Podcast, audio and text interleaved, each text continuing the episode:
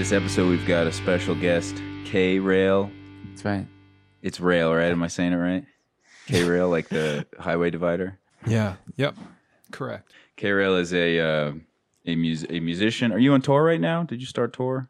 No, uh, uh, I believe tour stuff is uh, towards the end of July and August. So at the moment, it's just prep and corpo work. Cool. I do uh, like uh, sound design, composition for uh, uh, production houses, Mm-hmm. awesome. new media. Yeah, exciting corpo work. Pay the bills. Yeah. Corpo work, bread and butter, and then K's with a band getting wild in Yoko Ono's flat in uh, Manhattan. Oliver listened to some of it earlier, and he said that you guys look demonic, look demonic aesthetics. Yeah, it's um, we're we're we're all certainly uh, fans of like Robert Anton Wilson and and uh, the pop culture perception of um, you know uh, Fortean phenomena and, and conspiracies and all that. Sadly, uh, I'm yet to get my real invitation to the Illuminati though. So I check my mail every day. It's like it's like adult Hogwarts. You're just waiting for the eye in the pyramid to turn up. You're gonna have to fill us in on who that is. I've heard Fortean before, but who's Robert? Oh, oh, oh, oh, uh, Mr. Wilson. Yeah, uh, Robert Anton Wilson uh, was a writer for Playboy um, back in the '60s and '70s, but he uh, really, really fascinating dude. He he joined various cults and secret societies and um, wrote predominantly about that stuff. He wrote a trilogy of books called the Illuminatus trilogy. One is uh, totally fiction and it's based on like the pop culture of the 60s and 70s. It's kind of in the style of um, Thomas Pynchon and it uh, or, and James Joyce. So it's kind of like uh, uh, a bouquet of strange words and uh, psychedelic stream of consciousness. And that's great. It's a hilarious book. It's really great. The Illuminatus trilogy. It's a lot of fun and um, Cool. he has an he has another trilogy of books based on the historical Illuminati, which apparently goes back to a guy named Adam Weishaupt, who he uh, claims was uh, moved to America and um, became a guy named George Washington.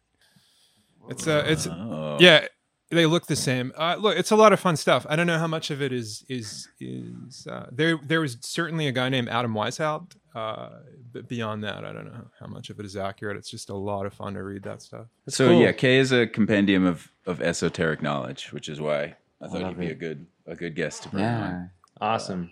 I too have also joined every cult and secret society.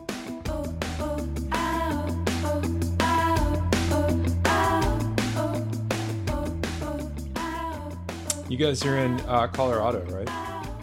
Yeah, Yeah.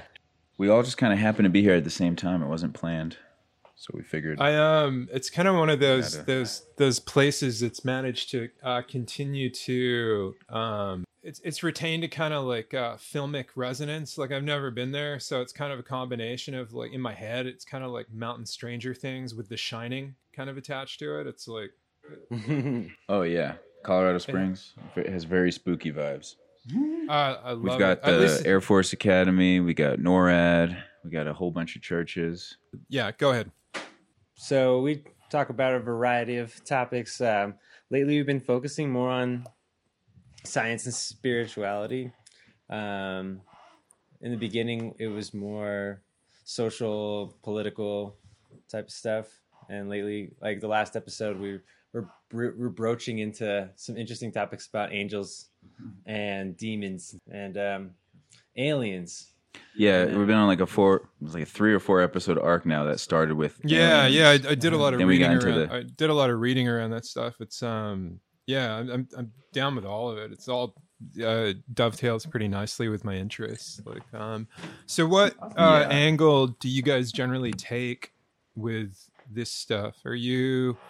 I- I've seen it kind of addressed in a lot of different ways. There's there's kind of like the uh, intelligent, open-minded kind of approach uh but there there's the also what i kind of have heard too which is kind of like like just absolutely le- leaning into it all with total belief which i'm less fond of um Wh- Which side of the fence do you guys generally fall on with this stuff? Just so, I mean, I'm I'm happy to do either. Like, uh, we can totally lean into it and get our foil hats on if you like.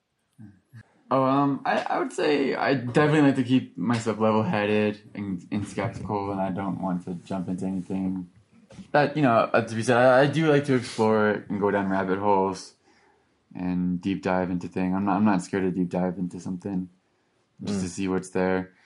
If you want to know like our history, like I was raised atheist or agnostic, and Uh-huh. these guys were raised in a Christian fundamentalist type of way. I can't really speak to that because I didn't know. But then we all changed. Like I, I got into really into Native American spirituality my early twenties, and these guys, I'll let them speak for that. Yeah, we've we've got a I- I'd say a bit of ideological uh, diversity when it comes to the alien stuff, at least. Um, I mean, I when we first started talking about it, I was kind of like ag- agnostic, but then I don't know. We brought up some pretty compelling points about it that I find interesting. I, it's it started out kind of in the wake of uh, you know how the UAP footage was being declassified Oh yeah, Yeah, it's a big one. and that was more specifically about aliens. But then in the in the later episodes, more recently, we've sort of been exploring like parallels between alien, you know, the alien. Uh, what what would you call it? Mythos might not be the right word, but the New trope. science that's like Yeah, yeah, implied. Science and science fiction of aliens, and then the parallels between that and stuff like. Um, DMT entities and near death experiences and angels and demons and uh, the fairies and all kinds of all kinds of weird stuff. Cryptids. Cryptids, yeah, and there's like a lot of compelling parallels. we we should we should uh, somewhat summar. I think we should summarize the article just so uh, Yeah. your listeners feel like um, they're on board. And I guess my understanding of the article, uh, uh, the internet is made of demons. Um, is it starts out by looking at a meme where somebody compares a demonic summoning sigil with a circuit board um, Im- implying that there is some kind of uh, a demonic presence in computer technology and the internet. And it, it further extrapolates on that point uh, two ways in a really interesting way, in that it addresses the spiritual implications of that, but also just the materialistic, um, uh, metaphoric sense of that. Yeah. all right. Uh, so you, Kay, you sort of, um, I think you read the the main caption from. This all started with a meme, like many things. That's where the rabbit hole began. Uh, this is when I was in New York and I was on kind of a schizo Adderall bender.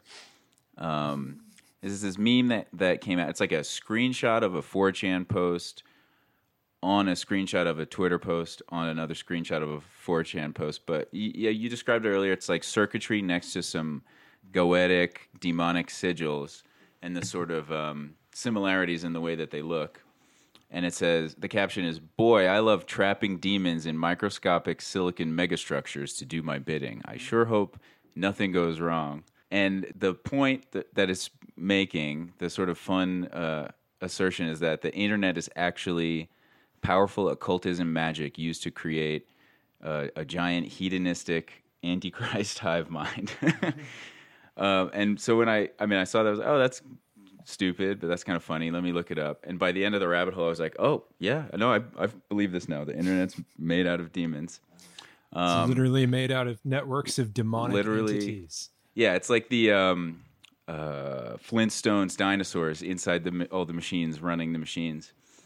Um, but so there was an article written by Sam Kriss that sort of goes deeper into this. Um, and the most interesting thing to me is that there are a lot of comparisons, uncanny comparisons drawn between uh, the occult of like ancient texts and some of the cheeky terminology that they used um, in developing the like the early internet, you know, uh, ARPANET, which was like the earliest form of the internet, which was a public sector project for military application. We've talked about it. Uh, we talked about it in the last episode, actually, DARPA.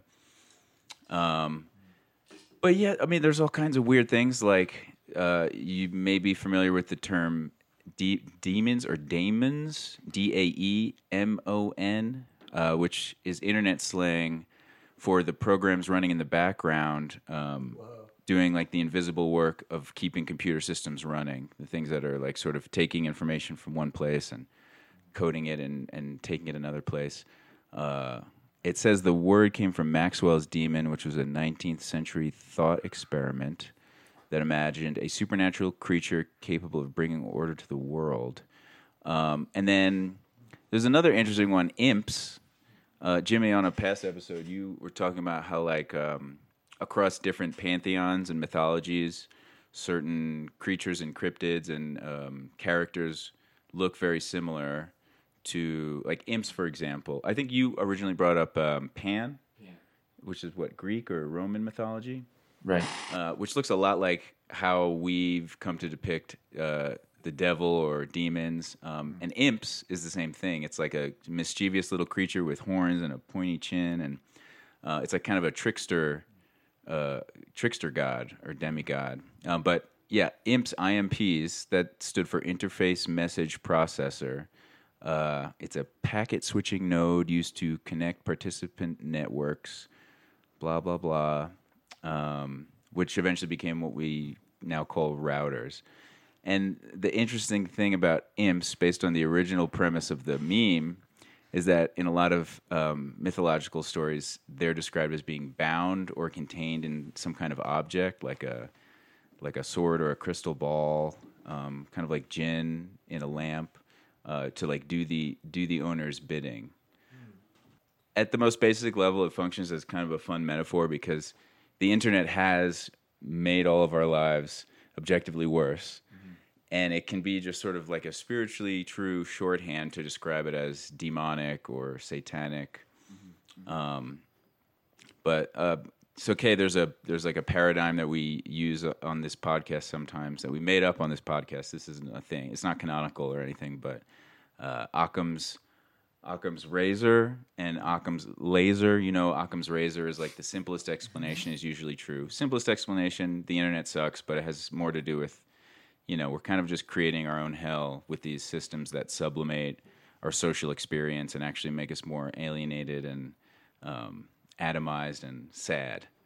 Um, but then maybe the more fun tinfoil hat take is uh, is that yeah the it all all of what's advanced to us as like technology that we kind of take on faith uh, that exists is actually just a, a premise for trapping demons in uh, in microchips and, and making them do our bidding or or eventually really us doing their bidding. That's like that's kind of the main premise of the article is that we created the internet with this premise of making us all more connected as a way of communicating.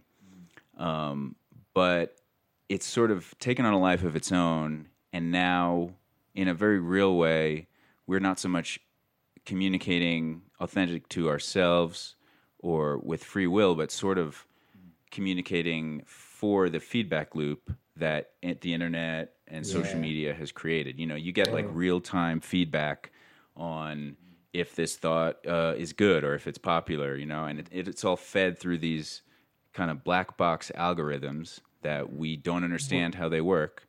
We just sort of take it on faith, and it and it most definitely changes our behavior uh, and the way we talk. You know, Yeah.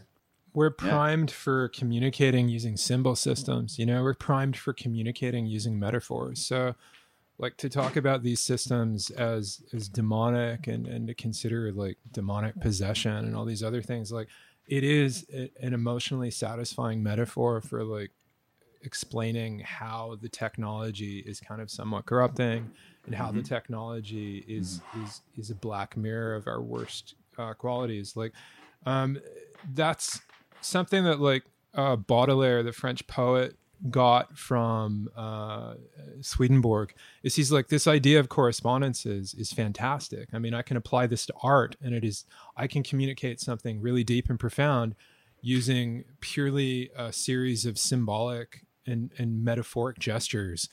And it becomes a less tri- trite statement by disguising uh, you know an aphorism inside a bunch of like um, uh, uh, psychologically fulfilling images and that led to surrealism and all kinds of stuff like Mhm. we're primed for communicating like that right the problem is is that human beings rarely recognize when their their their understanding of something is wholly metaphoric or it's it's literal and material we have a real Uh-huh. complicated relationship with truth right Mm. and so like uh whatever the phenomena of aliens is you know like we whether they're aliens or fairies or multidimensional beings expressing themselves through the lens of our understanding uh you know we we struggle to differentiate metaphor from material you know like that's that's where uh, Mhm. as a, a society and a species we could really grow up is in taking all the great qualities of um, the religious mind which was the ability to communicate wholly in metaphor Mhm. um, which uh, Frazer explored in his uh, like multi-volume series on um, uh, uh, sociology and early primitive religions and stuff called the Golden Bough. Um, like they would they would look at a tree and they'd be like, the tree is evil and full of the evil spirits, and if you go near the tree, it's bad. But ultimately. All, the reality of the situation was the tree was poison and it will, you know, cause you to piss blood. So Right. by understanding it on an, an emotional metaphoric level, it kept the tribe alive, right? Um, we we could we could still gain a lot from converting our material experience into little didactic metaphoric nuggets for easy digestion but we just need to be mature enough to know when we're doing that so we don't end up as like you know culty and weird and starting Mhm. a new religion and like just Mhm. going through the same circle drain circling exercise again and again Yeah. we we Yeah. just need to know when we're bullshitting ourselves basically That's just looking at angels and demons in a different way, in a more pragmatic, uh, I guess, easy, more palatable way that, than I've ever been exposed to before. You know, Jimmy's starting to introduce me to this Swedenborg stuff. Yeah, I guess the Swedenborg demon would just be a psychological sin, something that you're trying to like that you you might not even notice in yourself, but it's it's as simple as like a selfishness. It's a human that died, and Yeah, their spirit just hung Well- out in a shittier state of mind because it's more fun. It's not not because they're evil um, or they're cursed. It's Yeah. because they're it's more fun to be partying it up, you know. Yeah. Well, the, the yeah the idea is that you're on a Let's journeyman experience, um, you know, in reality, and you it, that just continues on in the spirit world. So however you are now is how you will be when you pass on, and there isn't a, a hell of, of fire that you are punished in it within. It you just are still working through your same issues, uh, you know, and but you're doing it in a, in the spirit world, so it's a little different. Um, there's different rules there, but for the most part, you kind of somewhat end up like with like. Yeah. Uh, Yeah. The first thing you brought up, which is Swedenborg and what he called uh, correspondences. And Right. that was where he claimed that there was a, uh, as you said, a one to one correspondence with uh, events and emotions and, and experiences in the material realm with another spiritual realm that overlays existence. That, that was his claim. Manuel Swedenborg is an interesting guy because he was otherwise um, incredibly. Uh, uh, he was an incredibly successful engineer. He uh, was very scientifically minded. He was well respected in the business community um, Right. and amongst royalty and the celebrities and elite of the day. And then he claimed with absolute um, certainty to have experienced travels and experiences in these these higher dimensions. Um, he's kind of the the the uh, European equivalent of America's uh, Ed, Ed, Edgar Cayce.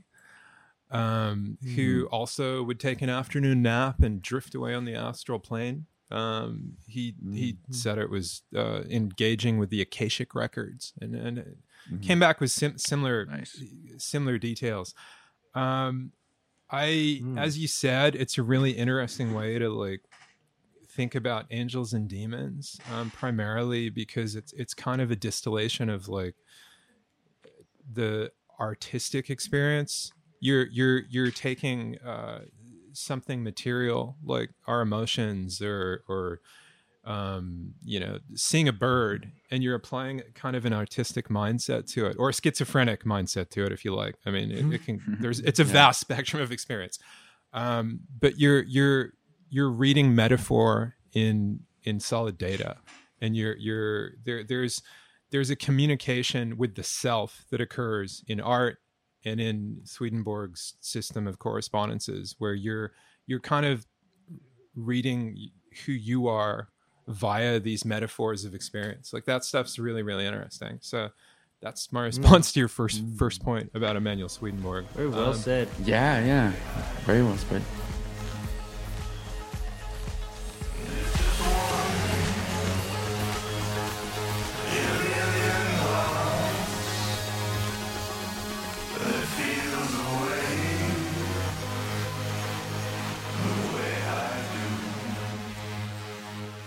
Let me pose what I think as a question.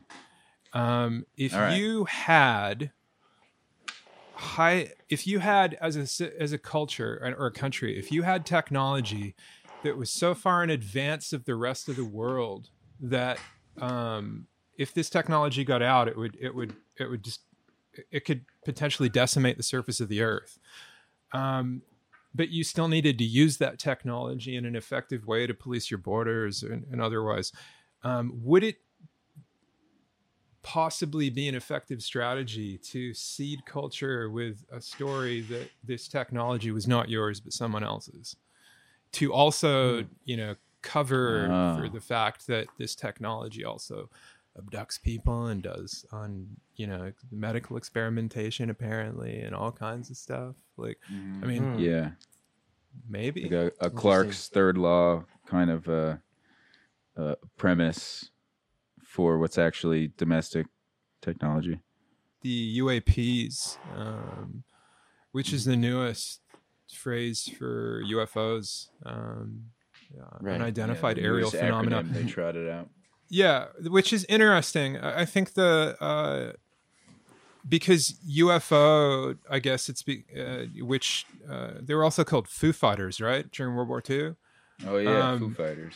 During the the 20th century, uh, we saw um, reports of UFOs. Uh, going back to the 19th century, in the 19th century, there were uh, reports all over the world of of, of uh, what they called flying dirigibles, which is another name for a Mm. boat. Um, and so this is a this is an old phenomena, uh, and but we've seen it go from boats to uh, silver uh, discs with little windows to black triangles to whatever it's up to now.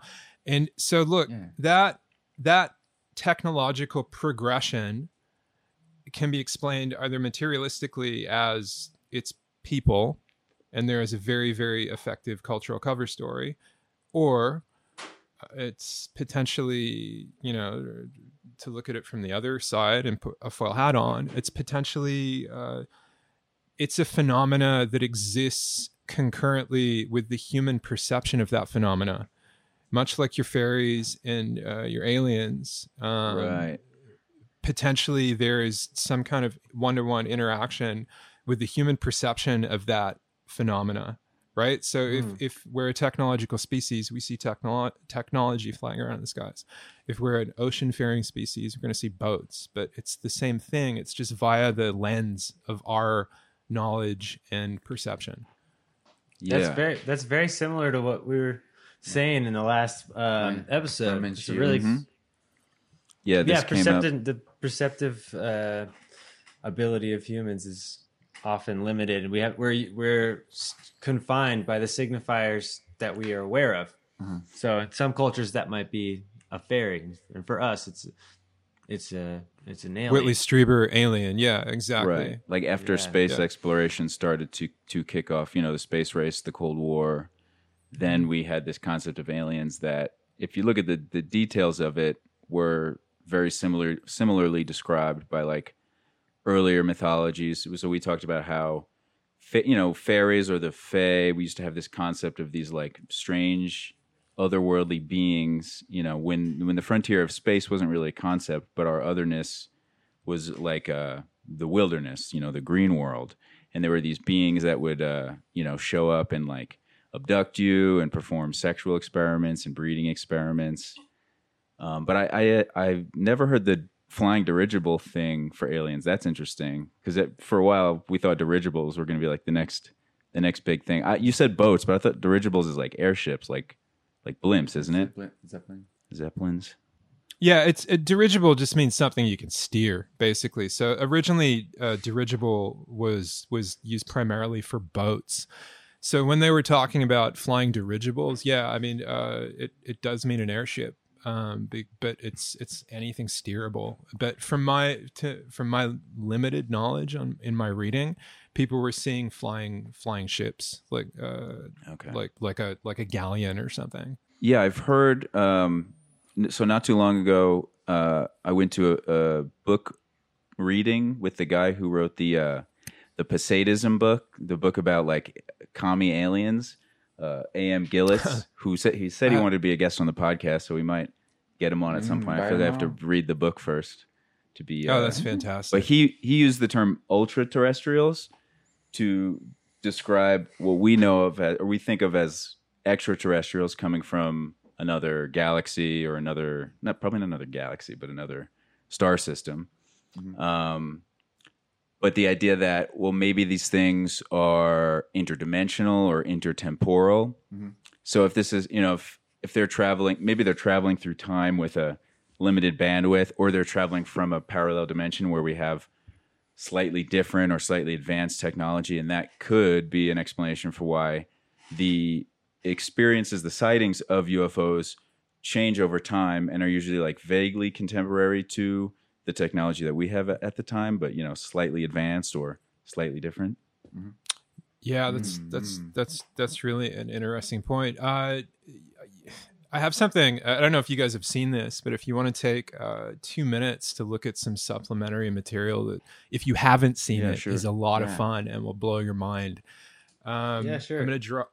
I'm gonna drop it in the Zoom chat here. I just need to find it for you guys. Okay, so the concept, uh, well, what this is about is, um, are you guys familiar with the Art Bell show? oh yeah the radio host Yeah. Mm.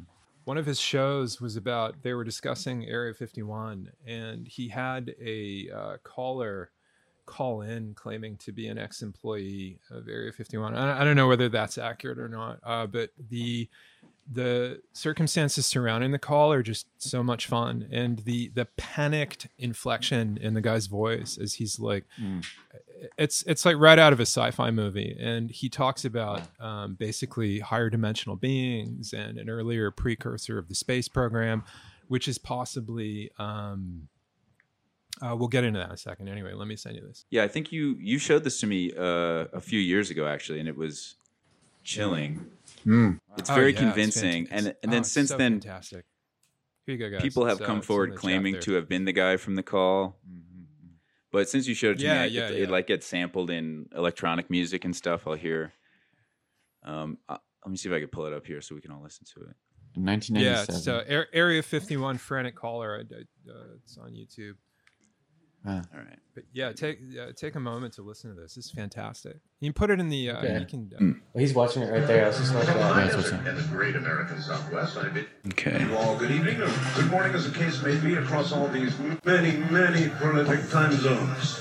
From the Hawaiian and Tahitian Island chains in the west, eastward, across flyover country to the Virgin Islands, U.S. Virgin Islands, Caribbean, where Montserrat continues Somebody made a little animated art bell for this. the area of the U.S. government. Let me skip ahead. Anyway, something like that. And uh, if you want to call up and sing, it's going to be your night to sing. It'd be fun to see if you get on my Area 51 line. You're on the air. Hello. Hello, Yes. Hi. Um, I, I, I, I don't have a whole lot of uh, time. Um, Well, look, let's begin by finding out whether you're using this line properly or not. Area, Area 51. Yeah, Um, that's right. Were you an employee or are you now? uh, I, a former employee. Former Um, employee. I, I was let go on a medical discharge about a week ago, and and I, I've kind of been running a, across the country. Um, oh man, I don't know where to start. They're, they're Well, Uh, they're, they're gonna. um, they'll triangulate on this position really, really soon. So Um, you can't spend a lot of time on the phone. So give us t- something quick. Okay, um, um, okay, what, what we're thinking of as, as aliens are, they're, uh, they're, they're extra dimensional beings that an earlier precursor of the, um, space program made contact with. They, uh, they, they are not what they claim to be. Uh, they have infiltrated a lot of, uh, uh, a, a lot of aspects of, of, of the military establishment, particularly the Area 51.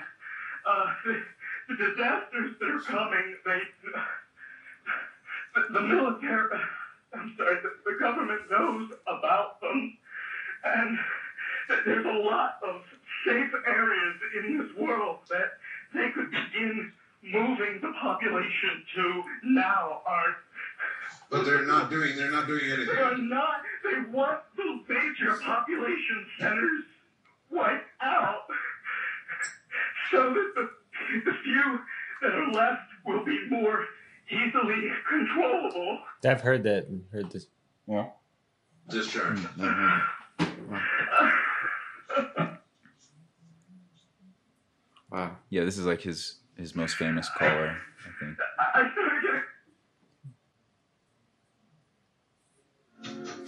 Well, this was certainly interesting. Mm-hmm. we are now on a backup. One call Back in. He calls back in, I think, right? He calls back in? by satellite went down here. He calls again? Oh, right, a And satellite. the- Oh, that's what transmitting that's system by right, I'll satellite wait till the end. down here, and we were notified we were off the air, and it would appear to be from this end, and some sort of uh, massive transmit failure. So we are now Wow. using a backup system to be Wow. on the air, and not that I would Zoom normally believe this kind of thing, mind you, but I can't help but wonder if somebody somebody zapped us in some way.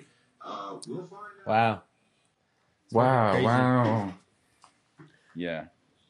So reducing the population so that they're easier to control. I've heard this in another location, like in another speculating based off of uh, information, like data that we see and uh, things that people are doing. Uh, you know. Tangible things that you can just see for yourself. You know. And I never thought of it that way. I always thought that they wanted to, pr- us to produce more babies because then we can feed the machine. Uh, but now Um, it's really it cool. Depends, it's really like, cool hearing I it, this other like, perspective. Um, I don't know. Like I, I kind of go back and forth when you think about this stuff. Um, there's there's such a bias in us to to panic. Do you know what I mean? Because if you look at if you watch any amount of news, it is so despairing that Mhm. there there there's a human need to explain that despair with intent. And so I think that like a lot I'm not saying conspiracy theories are untrue. I mean it's a fact that the CIA created the term conspiracy theory to discredit um, people looking into the, the conspiracy of the Kennedy assassination. JFK. Um, so Right, look, right. look, there, there's a certain amount of irony to, to criticizing something by calling it a conspiracy theory. Um, but I'm also aware of, of uh, you know, as, as intelligent beings, we seek patterns, and, and these the patterns we apply to explaining the world aren't always accurate. So I, tr- I try and I I try and speculate heavily on a lot of ifs without really believing them because to believe them is to like just it's it's so crushing to your soul to believe that like there there Mm. there are groups of people that that who collectivize around a a, a kind of um uh, to, they they collectivize around dark tetrad personality traits you know like like psychopaths and Machiavellianism and Mhm. sociopathy and whatnot like it's despairing but it doesn't make it untrue um Mhm. so uh, yeah it's it's possible that there Mm-hmm. is somebody out there has the idea that there are, are too many people and there should be less people it's absolutely possible um it's also possible that there's collections of, of people who want who perceive that um, humanity we, we we have a lot of inbuilt um, we have a lot of inbuilt behaviors that almost um, that that make chaos and and despair and, and inevitability. And so it's possible that there are good groups too that want to address those inbuilt behaviors in some way. I'd, I'd like to believe right. that. I've seen I've seen less evidence that there are, is some kind of good guy group out there running the world than there is a bad one. But you know, I like to hold hope that there I feel is. like the good guy group is more of a grassroots phenomenon. It's peop- it's people that you find in little communities, like uh, trying to f- fix things, you know, in like in their little small town. That's where I see the the good guy phenomenon. You know, Well, therein therein lies the therein lies the core behavioral. Um, uh, th- th- that that's the problem with the world, is that if you're an ethically good person, um, you have nothing to hide. So your need for a group to be protected by is lessened. You know what I mean? yeah, Mm. Yeah, we talked about this uh, in a past episode. Um, I think when we were first when the Epstein stuff was first coming out, um, and I think Yeah. yeah, we what we had the conclusion we had come to was that it's not just that um, power corrupts, like the idiom goes, but also that corruption empowers. Because when you have enough corrupt people in the highest levels of power, they select for other people who are equally complicit, and that's Yes. that is sort of a bonding uh, exercise. Yeah, and there's there's uh, a little bit of intent. There's a lot of intent. Have you guys seen uh, uh, Curtis's uh, Adam Curtis's uh, documentaries, particularly uh, The Trap? hmm Have you seen this one? Where where he okay, uh, I'll give you the the TLDR about a point there. Are you guys familiar with the movie A Beautiful Mind? Yeah. about John Nash. Um, Oh, the- John Nash was a mathematician and game theorist, and um, right. he during his college years uh, came up with a game called "Fuck Your Buddy," and the Fuck you, buddy. the uh, "Fuck You Buddy" or "Fuck Your Buddy." Fuck buddy. Um, Mm. yeah, fuck, it was called. He came up with a game called Fuck Fuck Buddy? Buddy. It was it was an earlier precursor to Tinder. Um, Yeah. Uh, so so in this game, it was an economic game. the The only way to win was to aggressively fuck over everybody else. If you if you exercised any amount of, of cooperation or or sensitivity, you would lose very very badly. Now, Right. uh, the Monopoly. Rand, yeah, yeah, Exactly. It- monopoly. It, was akin basically. to the the prisoner's dilemma is also one that Yes, sort of yes. has the uh, same it's result. it's yeah, yeah. Parallels with the prisoner's dilemma. Now, the Rand Corporation, who do a lot of like social engineering and, and uh, social Right. research programs, yeah the Rand Corporation, uh, the Rand Corporation, which which gets its namesake from uh, famously miserable c word, uh, Ayn Rand, uh, the the godmother of modern American libertarianism, which we've also talked about at length on this podcast. Yeah, yeah. Now, the Rand Corporation, they uh, took those algorithms and uh, applied them at scale to win the Cold War. Basically, uh, if the logic being that if you uh, demilitarize your your capacity, you, if you lessen your capacity for for nuclear annihilation, you're going to be the one on the receiving end of it, and the only way to therefore win is to uh, pursue the most nukes, and that's where mutually assured destruction, the idea of mutually assured destruction came in. Yeah. Um, so in this documentary, it kind of tracks that that was applied to winning the Cold War, but it also became an effective, um, an effective component of government and corporations, where uh, government and excuse me, government and corporations would would uh, under the auspices of HR and psychological health, they would keep track of the the personnel who had um, high who were high scoring in a dark tetrad of personality traits. Because if you were Mm. selfish and psychopathic and, and uh, Machiavellian, you're more likely to follow corporate directive. You're not going to make an ethical decision, which is a singular person against the world. Um, you're going to do what you're told for sex, money, and power, basically. And so the logic being that this would create more long-term stability. So it kind of enabled a lot of like really bad things about us. And we kind of created a society and culture where uh, the fewer ethics you have, the higher you can potentially go, and the more power, sex, money, and Yeah. power you will achieve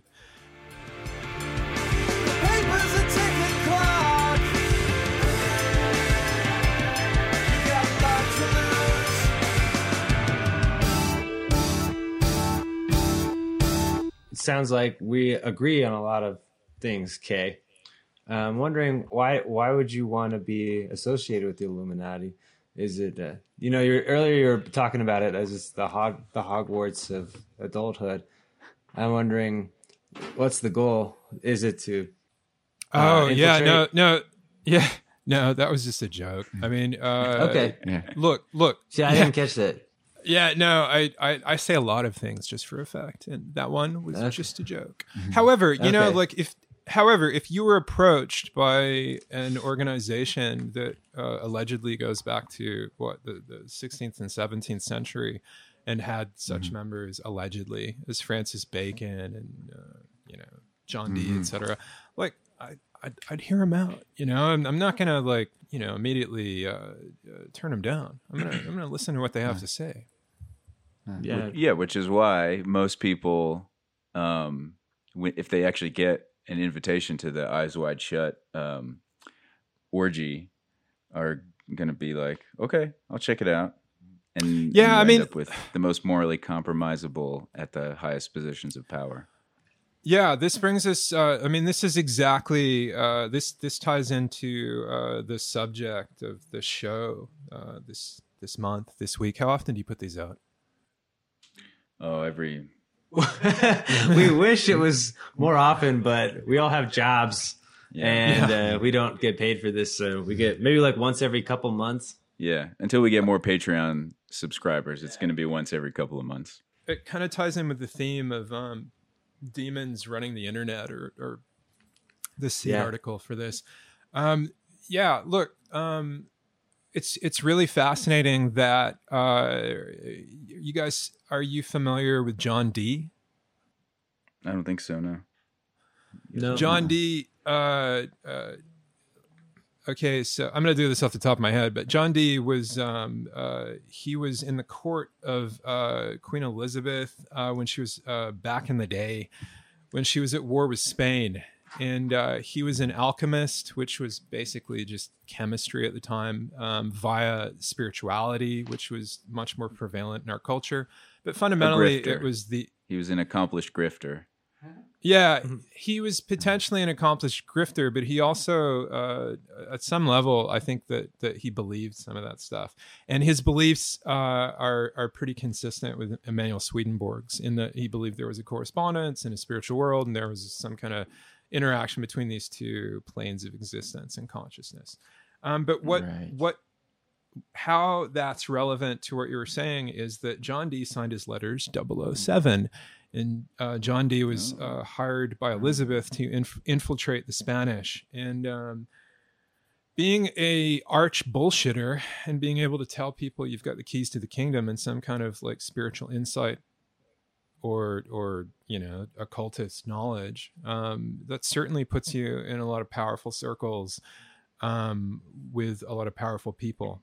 Uh, you know, if, if you claim to have some kind of meaning in life, that's going to put you in a room with people seeking meaning. Um, and Mhm. also, as you said, um, if the the rituals and whatnot you're engaging in just so happen to be a little sketchy, it's going to provide ample amounts of blackmail material against these very kind of Mhm. privileged people, Right. right? And so I don't doubt that most occult lodges at some level are co-opted or created to facilitate those kind of relationships with power you know getting blackmail convincing people to do things controlling people and all that kind of shit i mean the, religion has always kind of been about that i mean what Mhm. what purpose does confession serve other than to give all your secrets to the catholic church Yeah. um Mhm. So look, Mm. yeah, there's there's evidence that John Dee was the first spy. As I said, he signed his letters 007. Um, Did John and D. Aleister Crowley. Did John Dee. predate Ian Fleming? I'm assuming. Did Ian Fleming? oh yeah, 007 yeah, from yeah, him? yeah. By by uh, a couple centuries. Um, Yeah. Mhm. yeah. Mhm. Uh, Aleister Crowley apparently was also that name. um, was also Mr. uh, in MI5 and uh, was involved in you know the the the sinking of the uh, I think it was. But yeah, Aleister Crowley was working uh, with MI5, and Aleister Crowley was was a black magician. He was considered culturally to be the wickedest man in the world. Um, and so again, that would uh, anybody that is going to be seeking those kind of experiences is going to provide a lot of like uh, blackmail material to Mhm. the Mhm. to whoever, right? Um, Yeah. Mhm. Okay, so the the source for Crowley is uh, let's see here. It's a book by uh, Richard Spence, um, and Richard Spence argues that uh, he was uh, involved with MI5. He was involved in the. Uh, Now, Richard Spence predated uh, Richard Spencer. I, I, just kidding. So at what point is my question is at what point do we start shutting these things out of our minds? You know, like I think about it on Ah. a micro level and on a macro level. Like we do we participate in this society? You know, we could try to infiltrate or I, And- I, and, I you know, don't. I like your approach. I think it's impossible. going at it. I don't think it's. I don't think it's possible to infiltrate yeah. a society where the conditions of entry are doing something that are, is morally repugnant. Yeah. Like, I- exactly. I mean, it, it's kind of a, a, a, a, a in a terrible way. Um, it's it's kind of logically beautiful because like by nature of entering into proximity with a possible group like that, you're going to do something that absolutely morally uh, compromises you, and also potentially just if you're capable of doing it, then you're already a part of the society. And if you're not capable of doing it, then you you can't proceed. Like it's it's kind of it's brilliant in a horrible way. Makes it's kind sense. of uh, it's kind of anti-fragile by design, um, because if you're part of the out group majority, you know, day by day we're buying into these systems that have been set up and are you know with each transaction and and in every way that we participate with uh, the market or with capitalism are becoming uh, complicit, piecemeal complacency. Yeah. Mhm. The only way to really take their power away is to just stop giving it to them. You know, like stop paying attention to them, giving them your money, your taxes, you, you know, Yeah. feeding into the that fire, the various corporations that you know to be involved. Um, start growing your own f- vegetables. You, You, know, got to go like- full Ted Kaczynski. Well, Yeah, I the mean, only way, which most yeah, aren't willing your to your do. your solutions have already largely been um, uh, are already on their way out. Like um, yeah, most most seeds now, I think, are are owned at a corporate level by Monsanto, right? Most most strains of Right. growable vegetables and whatnot, um, and so. Mm-hmm. I mean, the those kind of solutions are are becoming less of a, a possibility. But to play devil's Mm. advocate, and I'm, I'm certainly not advocating for, you know, the the the, The the, scarier the scarier implications of secret societies. You know, the, the eating babies or or whatever they get up to. Um, yeah, I'm not I'm not advocating for that. Uh, however, to play devil's advocate on some level, like humanity is a shit show, and I mean certainly we do need to look at the world with the idea of of correcting its course or fixing it, um, and so it's it's not necessarily a a, a terrible notion that that that people are do want that kind of control over the world. Because left to our own devices uh, you know nature is is not any more moral than um, uh, hum- the human manifestation of nature you know the organizational manifestation like just just because uh, these groups ethically you know there's a lot of repugnant stuff it's not any less ethical than just the natural course of, of humanity is it? I mean or the animal kingdom or anything else. Nature is red in tooth and claw. So I'm a dog trainer. I get to hang out with animals a lot. I work with uh, I, I work at a veterinary clinic as well, and um, I, so I get to see the morality a little bit. Um, I used to work in the medical field, but I quit for moral reasons, the human medical field, um, because it's just so corrupt. And so I've, it's very important to me to be moral as, as much as I can, but there is a, pra- a pragmatic limit to that when you're trying to make it work in the world when you have a a kid that depends on you and stuff like that um yeah so i totally Yeah, feel we- you and i love your your approach you know the way you look at life you know just like if what you were saying thinking about it as as an if, not as a belief, and you know, being curious. It's great. It's all wonderful. yeah you know, I, uh, I i uh, you can you can uh you can really alienate people uh by talking about this stuff because when Yeah. your your your primary heuristic for engaging with with the world is is questioning like even asking the questions can can lead people to believe that you believe these things is like a- Yeah. a, foundational and that can really mm. alienate you if you're not in a space where where you know what i mean? Like um, Exactly. people can as- assume uh, political affiliation or or uh, yeah, or just you're you're mad like why would you Exactly. why would you even want to think about like the the cultural phenomena of aliens and fairies and secret societies and whatnot so yeah, Yeah. look it's it's it's it's neat to be in any space where you can you can ask these questions in like a non-judgmental Yeah. way and also it's really cool to the- watch. It's Yeah, really cool to it's like watch. we- but that that that being said, um, I just wanted to answer your initial question about the morality of animals, or your initial statement. More. Hmm. Um, Nature.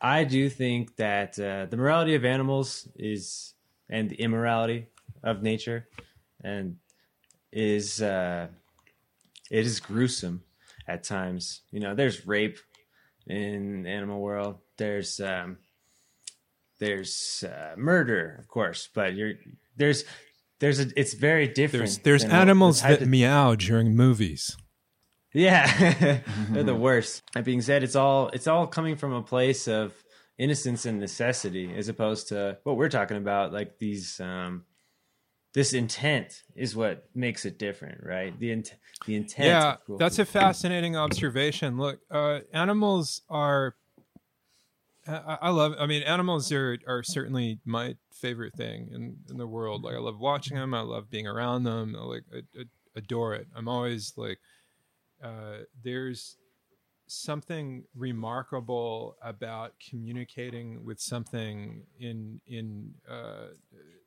without language you know? Like it's any animal lover will tell you that. Like there's primitive telepathy you know body language and just the the vibe that you put off you know Yeah. and the way they respond to that it's it's it's a beautiful thing the really remarkable thing about animals um, and why anybody would call them pure even though they'll you know gut and torture a bird in the yard or something yeah. is that you'll feed an animal and you'll watch their bestial nature disappear. You will watch the you, you can see the finest qualities of of, a, of a, a soul emerge from that. You know, like what we would would think of as the best aspects of humanity, kindness and and and uh, uh, self sacrifice and and so on and so forth.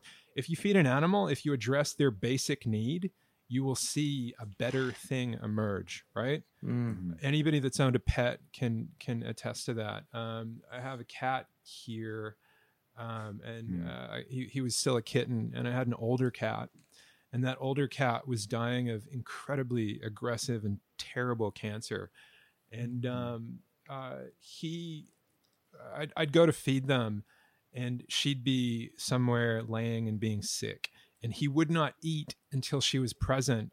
And so, he, even if he was hungry, he Mhm. would still go and get her and bring her to eat. And it was like just the Aw. most touching thing I've, I've, I've ever seen. And it was, it was, it was, I was pers- watching something self sacrifice. The other cat didn't give a shit. The other cat was just like, I'm hungry. I want to eat. I want to eat now.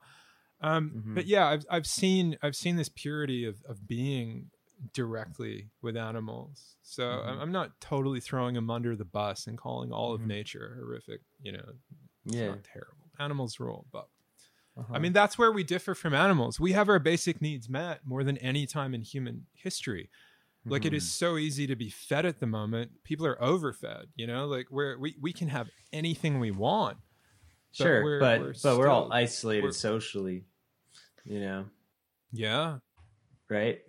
Uh, just just to bring up that point, like uh, the basic needs, a lot of my closest friends and family are not being met socially. You know what I mean? So that that can explain a lot of the, the addictive behaviors and the, you know, Yeah, I mean, in in a lot of ways, there's there's been like a in the past couple of years, we've collectively experienced a communal communally traumatic event. You know, like Mhm. uh, I I I'm not certain how uh, difficult or widespread the lockdown situation was over there, but but here it was pretty serious. Like it Oh was yeah. to the point Mhm. where we were only allowed to leave our houses to Mm. go around the block exercising or uh, go to the supermarket briefly um, and that was that was a really uh, even as like a, a mature adult you you there is a day will come when you're like this is starting to eat at me like this this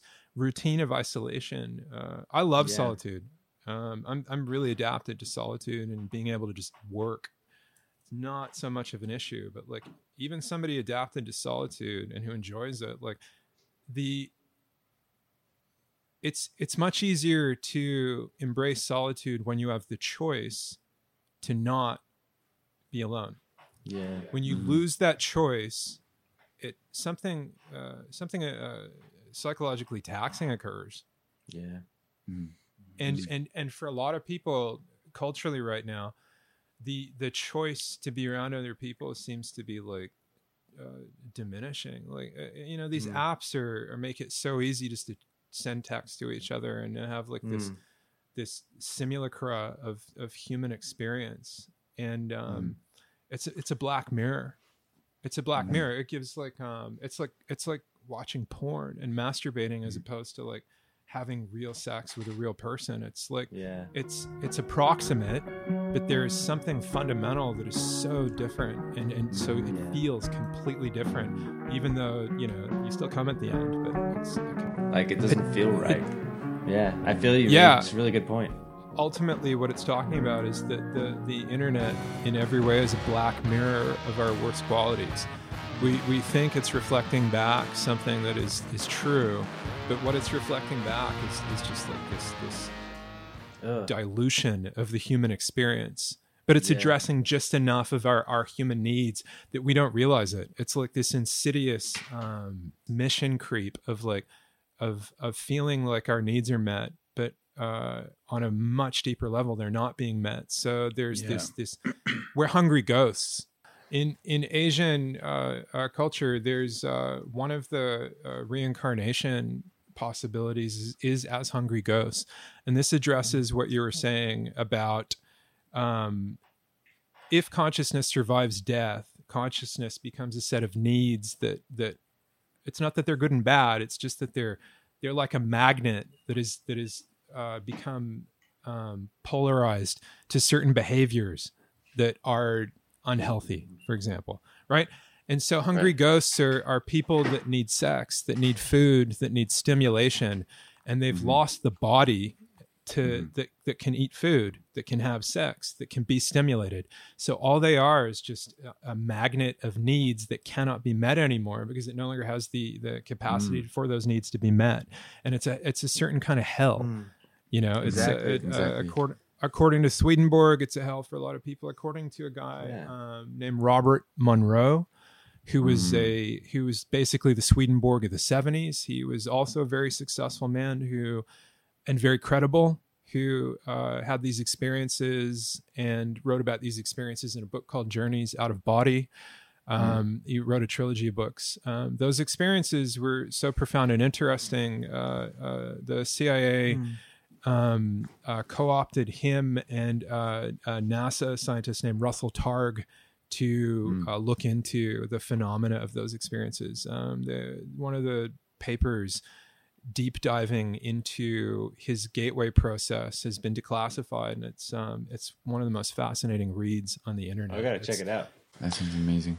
Yeah there's there's uh there's an interesting uh psychological uh perceptual phenomena um where with a candle in low light if you stare into a mirror for long enough um you you're you're a certain fatigue sets in sets in in your brain and the mechanism for recognizing human faces starts to uh, be abstracted and so what happens is you will see yourself in the mirror uh, distort into a number of demonic and um, surreal uh, uh, faces. It's really Hmm. weird. Um, I've, I've done it. It's it's incredibly bizarre. You basically bork the facial recognition part of your brain to the point where Mhm. it's like it's it's like a funhouse mirror and your your Wow. features distort and it, it's very scary. It can be really uh, Huh. I, I I I don't recommend it if you're easily Yeah. startled. Yeah, but if you do want to experience a cheap psychedelic experience, go ahead. some of these experiences like me i can tell i can tell you i'm not gonna like that. Like like like i don't even like watching certain movies anymore. Like once you kind of check out from that and try to break into the back into the innocence of the real world you see like a like a show like uh, the other day i tried to watch the new episode of the boys. It's just so gruesome and brutal and i saw it and i was like I was so I had been resensitized and I couldn't watch it. It's too hurtful to my soul. Uh, it's you know there's there's there's a need to desensitize yourself at a certain level uh, to the world. So you'll see like teenagers and adolescents uh, are the the primary market for like horror movies and Yeah. gore porn and all that kind of stuff because Yeah. they're they're creating the scar tissue necessary for navigating the world, right? Um, you're climatizing to certain extremes in order to have a basis of comparison. So horror movies and and all that stuff, they kind of function uh, psychologically and socially as a way to say, this is the worst thing that can happen. If I have the coping the coping skills necessary to confront the worst thing that can happen, I can can I can confront the tedium of work. I can confront being embarrassed. I can confront the uh, the the myriad of of experiences in adult life that are unpleasant. You know, so There's there's, definitely there's a certain something to function that. to it. Another type of point of view, way of looking at the world, like what I learned the native way is um, you you sensitize yourself, and that's half the circle, and then you make yourself stronger. That's the other half of the circle. So some people are very strong, but not very sensitive. They're only living half of life, you know. And some people are very sensitive, but not very strong. They're living the other half of life. Absolutely, But you want absolutely. you want both, right? Which is different than Yes. desensitization. You know what I mean?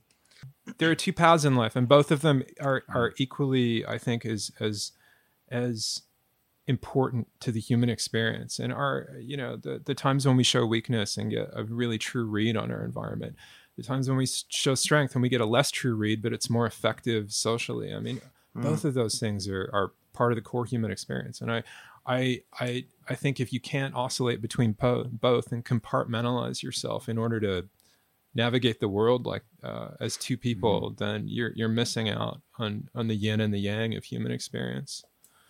Sometimes you want to be weak, moment. and sometimes you want to be strong. yeah, and well, what if you could do that in every moment? You could be sensitive and strong to, to have the whole experience. Yes, yeah, yeah, yeah. The the it's the resolution of opposites is in the divine. There is a path that we walk that is about resolving the vast oppositional differences in the, in human psychology, good and evil, right and wrong, and uh, dark and light. You know, these these are are are fundamental polarities to refining consciousness. Um, a couple of years back, uh, I worked on some speculatory material um, for uh, addressing uh, the future future possibilities regarding artificial intelligence, and um, we we really dug into a, a lot of um, these notions about ethics and and right and wrong and and the polarities of, of uh, human personality. And one of the conclusions that we drew was that if you were designing a, a test environment for giving an artificial intelligence ethics, for really creating a, a child, a being that was capable of, of tough decisions, but also uh, sensitive decisions and and caring and consideration. If you were create, if you wanted to create something that was that resolution of opposites and a, a higher being, then you would be hard pressed to find a better and simulation simulating environment than the world and being a human being. Yeah, You know, if, if you could if you Yeah. could convince an artificial intelligence that it was finite and in a human body, it would have respect for the the sanctity of life. You know, if you put them in an environment where it was it was uh, all of our reward systems rewarded a lack of ethics, and that being displayed uh, compassion to, uh, with much self-sacrifice. You know, they were good in a world that rewarded evil. Then whatever walked out the end would be something that that you could trust was deserving of the superpowers they were basically being given. You know, um, cool. and so so if we take artificial intelligence and simulation theory out of that equation, um, the, you really can't imagine a better environment than the world for developing Mm. into something better than we start as. Oh, absolutely. I I remember having the same thought when I was we were we were I was studying neuroscience back in college, and I remember thinking, like we everybody wants to create this artificial intelligence um, through computational networks, neural neural networks, and being like, we already fucking did that. Like it's it exists, and it has ears, Nature it has it. eyes, and it has taste, and it has touch, and it has a body, and it's even better. It's ten times better. Billion Well, here's an inter- here's an interesting observation about. Um, uh, I'm sure you guys and your audience are familiar with um, uh, the recent story about Google's uh, uh, tech coming out and claiming that their artificial intelligence LaMDA has sentience. Right?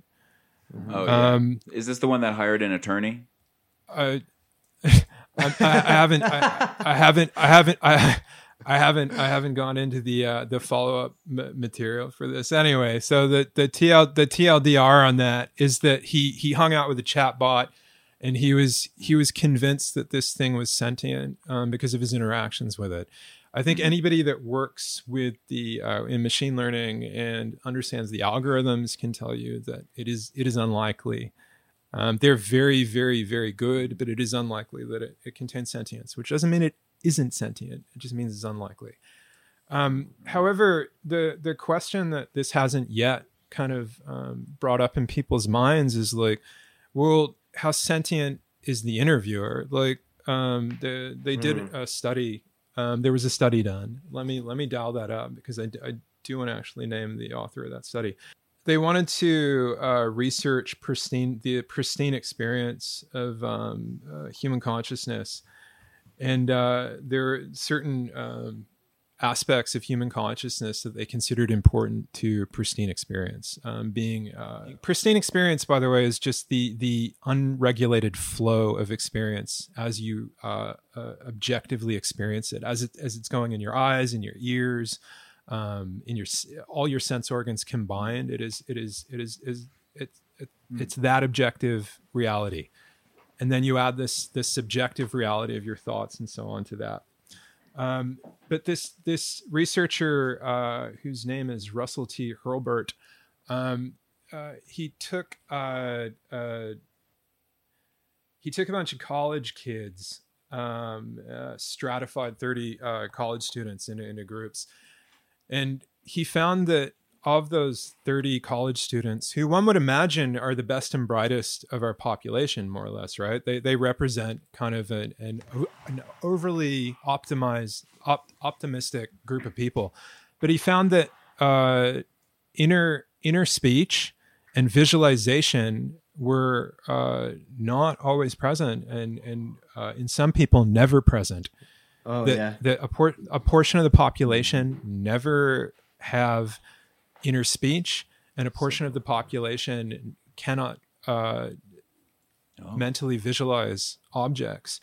And so if we if we ask is that is that a condition of sentience to be able to do that? If if we consider that to be a condition of sentience large portion of the population then aren't sentient. And i'm not we, we don't exactly know what the human race is. There might not be a necessity for uh, uh, that level of consciousness to be distributed amongst all human beings right it may be only necessary for a certain percentage of the population to be uh, kind of bellwethers of consciousness and be experiencing things at a higher level and informing Wow. the people around them. We we have no idea how That's what really cool humanity concept. is as a, Mm, really as a collective.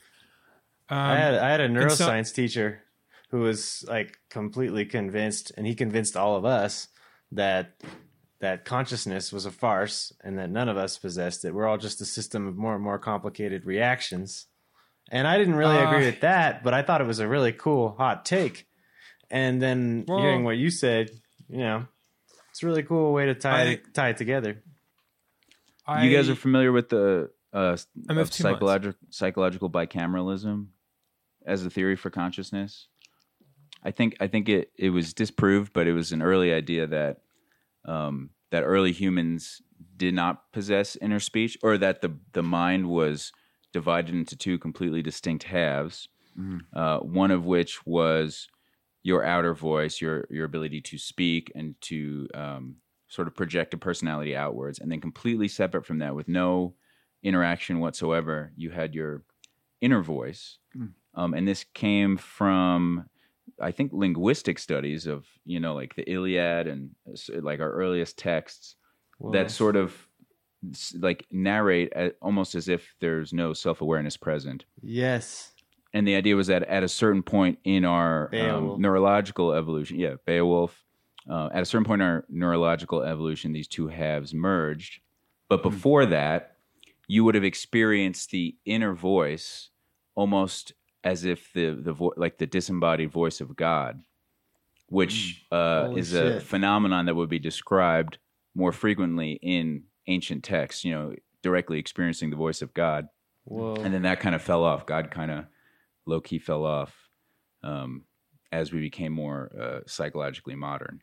Well, that would tie into the whole Swedenborg thing, and like, uh, the other uh, fellows you mentioned, where they're they're actually experiencing God through this automatic writing, which is our modern brains interpretation of God's word. Whereas, like back then, it was more God spoke to me, you know, because that's just the way our brains were structured. That's how we interpreted it.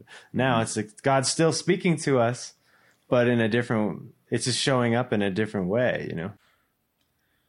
Yeah, I think Swedenborg would say like our capacity for thinking is a gift kind of bestowed to us by God, and it it overlaps with our you know our ability to speak and maybe vocalize or uh, or the uh, visualize the ability to visualize in our minds.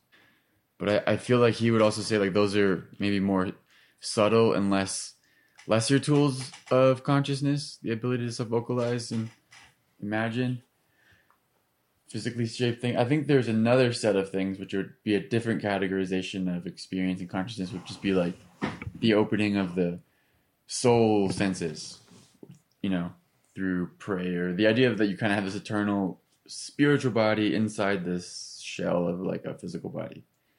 And that could be like an inner and outer voice. He also talks about how this existence on earth is really just a time for us to experiment and test and individuate as spirits in like a super fast way and kind of come into our own understandings, try things out uh, in a way that we can feign an idea to, to get fit in with certain people, to kind of see how it is to be with them. Then you can go somewhere else, see how it is, how existence feels over there with another group, and fit in there. Because we all have a kind of inner and an outer reality, a difference between that. Like, you know, we have like, we keep our own, you know, counsel, but, you know, we have our own beliefs, which we kind of keep to ourselves and our own approach to, to things. And we can kind of, you know, keep that private and then also keep a front and a, and a, a personas or a series of personas that we put out to the world as tools to kind of explore ideas.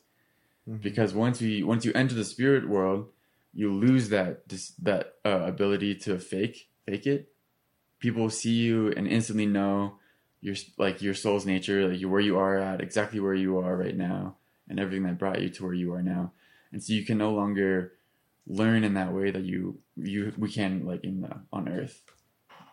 it's it's really a uh, psychologically mature attitude to take to consider people as uh, a collectivized set of personalities.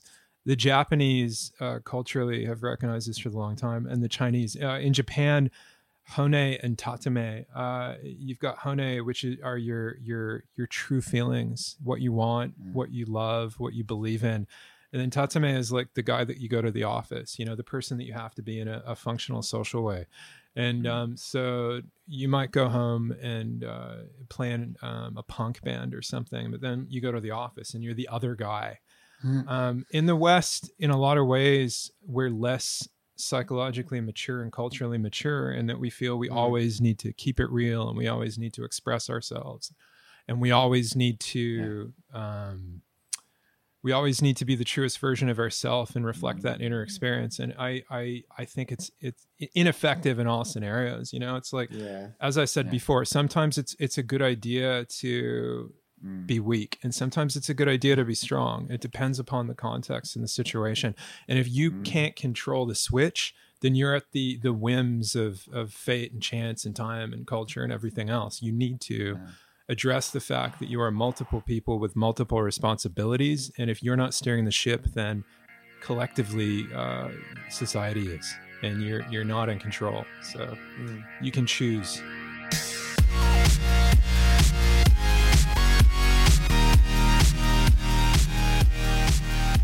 I'm ha- I'm having a, a really good time. It's good. Good. Nice to talk about this shit. Yeah. Awesome.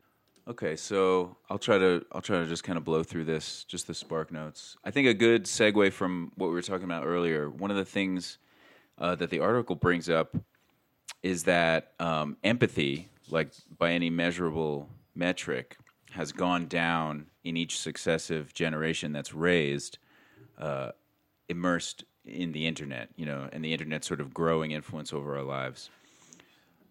They, it- he quotes Because of the inability to see each other's faces, right? Right. So he quotes a, phil- a philosopher, Emmanuel Levinas, uh, who says, Your ethical responsibility to other people emerges out of their face, the experience of looking directly into the face of another living subject. So, yeah, it has a lot. I mean, the ways that we're socialized, I'm, I'm sure there's a, a controversial point to be made about masks there, but it's kind of like when you're in traffic, you know, and you're like capable of such a level of contempt for another person because you can't see them. Like things that you would never think or say if you were standing right next to someone. Yeah. But if they're in an automobile and they cut you off, it's like the, That's a part demonic of the side of you uh, comes out. Yeah. Yeah, but that's part of the maturation process, and that's part of the the the the the arc of self awareness is to become aware of the possibilities of other people to be complex human beings. You know, from from a really we see a very superficial version of people, right? Um, and our ability to empathize in what we're not seeing in the areas of their life and what we're not seeing. Like I, I, I really, uh, I really try and put that at the forefront of my brain when dealing with um, people online or via text, particularly via text, because some, I think research says that we we misunderstand or or, or mistake like up to eighty five percent of text messages or something like the, Yeah. the emotional mm-hmm. content That's or real. the inference. That's my um, undoing and, many of the, so, much like, of the time. I mm-hmm. I I need to constantly have the other person as like a complex and emotive and like uh you know I, I need to constantly humanize people and never ever let myself just get angry over like the inference of attacks, like um to the point where I I no longer emotionally engage in texts like that. Even if they're like super hostile I I I, I, I try and always see through the facet of like you know realizing that everybody has a, is having a collection of shit days at the moment because of COVID and everything. So mm. Yeah. Mm-hmm. yeah, it's really hard not to like emotionally jump when you're annoyed or something. But like, I, I think it's Yeah. better for your soul if you just like constantly remind yourself that we're all doing our best and we're all doing our best with limited information. You know, like Um, have you have you guys heard of dark patterns? have I heard of dark patterns? Mm-hmm. No. So it's a term in user design. It refers to interfaces that trick people into making bad decisions, and this is something that's become a pretty prevalent part of the internet. So, like when you click a pop up and you accidentally, um, you know, it's designed to look like a window on your computer, so you're you're not able to close it, or you accidentally install some kind of uh, ransomware or spyware or something. Um, but I mean, dark patterns have become like a very spooky, intentional part of the way we experience the internet. Yeah, so what you're talking about uh, with these apps and dark patterning, it's kind of like the the technological equivalent of predatory mimicry, right? Where where something disguises itself as something else uh, uh, to effectively ach- achieve its own goals. It's interesting. Yeah, it's nature again. like biomimicry yeah yeah taking advantage of our most of our vulnerabilities there's a, a video that i think it was google it was an internal video at google that leaked um, this the selfish ledger selfish ledger. Have you guys seen this? Uh, okay this is uh, really spooky. I'll show it's like two or three minutes long. Um, i'll just show you right now. I would call it demonic, yeah. This man is Jean Baptiste Pierre Antoine de Monet Chevalier de Lamarck. In 1809, 50 years before Darwin published The Origin of the Species, he wrote what is widely recognized as the first comprehensive theory of evolution. His book, The Philosophie Zoologique, introduced the notion of an internal code within every living thing, which, when passed down through successive generations, defined the physiological characteristics of a species. At the centre of Lamarck's theory laid what he called the adaptive force. He believed that the experiences of an organism during its life modified this internal code, and upon reproduction, this modified version was passed down to its young. Whilst not biologically accurate and ultimately superseded by Darwin's theory of natural selection, the epigenetic theories put forward by him are beginning to find new homes in unexpected places. Histocompatibility complexes. When we use contemporary technology, a trail of information is created in the form of data. When analysed, it describes our actions, decisions, preferences, movement, and relationships.